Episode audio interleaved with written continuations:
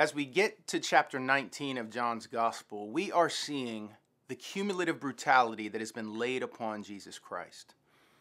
After sweating drops of blood in the garden, soaking his clothes in a tint of red, he is arrested and brought to the high priest, where he is spit upon and struck in the face, causing all of his features to become swollen and sensitive. Then he is brutally flogged by Pilate's soldiers. We are then told that the soldiers, after administering a brutal flogging, twist together a crown of thorns, mash it on his head, and then throw a purple garment over his freshly torn body in order to mock what they perceive to be his laughable kingship. And they continue to strike him with their hands. Pilate's hope in all of this was to satisfy Jesus' opponents by flogging him and mocking his claim to be a king so that he could ultimately set Jesus free. The governor could clearly see that no charge could stick to the innocent Jesus. His hope was that once he presented Jesus to the leaders and the rest of the crowd in his bruised, bloody, and pitiful state, they would be shocked at his gruesome appearance, have mercy on him, and drop their charges. So, after affirming the innocence of Jesus once again, Pilate then utters his most famous words as he presents the mutilated Jesus to the crowd, saying, Behold the man. Behold the man. Pontius Pilate's call was far more profound than he could have ever realized. Behold the man. It's exactly what John the Evangelist was trying to get his audience to do throughout his entire gospel.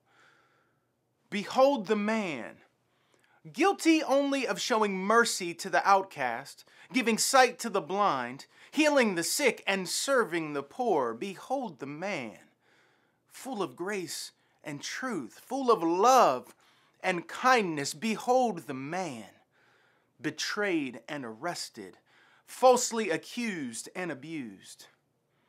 No hint of mercy has been shown to him, and there will be no mercy forthcoming. Only the haunting chorus of voices calling out, Crucify him! Crucify him! No appeal would dissuade them from their evil course. As he presents Jesus to the crowd, Pontius Pilate wants the people to look on Jesus, to view him as harmless, and then show him mercy because he's so physically mutilated at this point that the Isaiah 52 prophecy is coming true before their eyes. Isaiah told of this moment when he said, As many were astonished at you. His appearance was so marred beyond human semblance and his form marred beyond that of the children of mankind. But as we imagine this scene and we think on the bloody and mutilated body of Jesus, we are confronted with an overwhelming truth about sin. We can see in this text that sin is more than simply disobeying God. It's more than idolatry and placing other functional gods before the Lord. It's more than a disorder or a disease or something that therapy can resolve. This passage reveals a more devastating reality about sin. Let's put it together. At the beginning of the scriptures, the Lord created Adam as his image to reflect his glory, honor, and royal dignity in the world. And the Lord's immediate response to his image bearer was delight. The scriptures tell us that God declared his creation to be very good. You might say that after creating Adam, the Lord stepped back in delight and said, Behold the man. But when Adam plunged the human race into sin and ruin, we were marred beyond human semblance, marred beyond the appearance of humanity.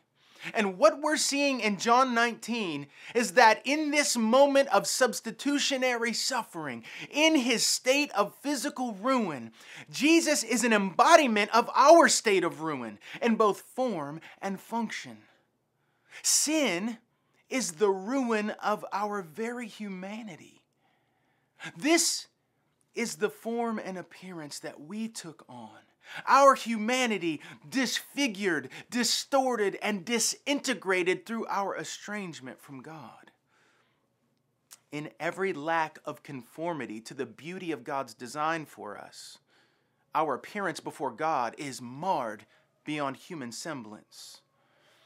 In our lack of love, we are marred beyond human semblance. In our selfishness and pride, we are marred beyond human semblance. In our self righteousness and greed, we are marred beyond human semblance. But do you see the profound truth coming to light here?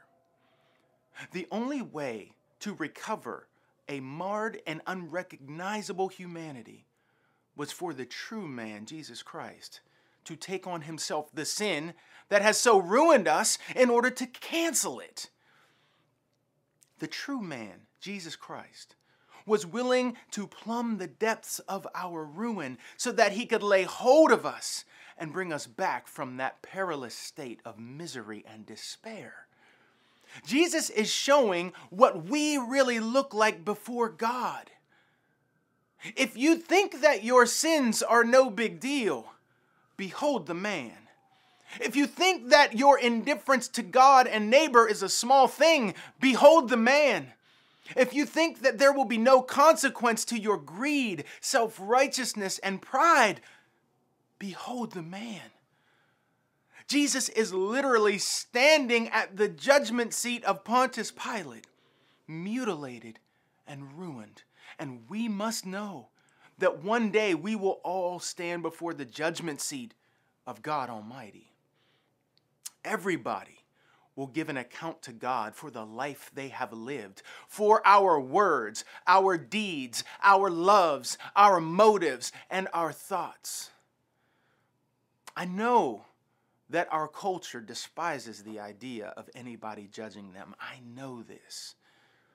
But I would suggest to you that the reason why we are so sensitive to judgment is because deep in our hearts, we know ourselves to be incapable of surviving a real just judgment.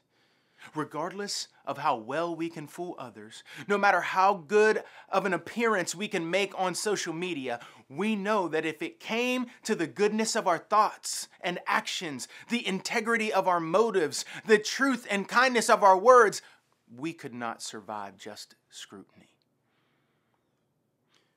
It's a common thing for people to say, only God can judge me. But here's the thing God will most certainly judge us. And what will we do on that day of judgment that is drawing closer and closer? John would have you know and believe that you can receive mercy on that day. And this is how throughout this scene, Jesus is willing to go without mercy before the human court of injustice and the divine court of holy justice so that you and I can receive mercy before the divine court of holy justice and survive the judgments of our fellow human beings in this life. He is the merciful man who would rather go through hell for you than to enjoy glory without you. The people mercilessly cry out for his judgment, but Jesus mercifully calls out for our pardon. Here is the good news of God's grace. If you want to see the evidence of God's love for sinners, behold the man. If you ever struggle to believe that God cares about you, behold the man. If your guilt and shame weigh you down like a heavy load, behold the man. If you want to receive mercy when you stand before God, behold the man, Jesus Christ, and trust in him today. John 19 is showing us that in Jesus Christ, The judgment for those who believe in him has been moved to the past. It's already happened. The judgment has fallen on him, and there is none left for those who simply trust in him. Behold the man. These words, though ironic on the lips of Pilate, are nevertheless God's call for us to see. To see that Christ is our life and the lover of our souls. Behold the man on this Good Friday and allow your heart to love and sing and wonder at the beauty and goodness of the Lord. Amen.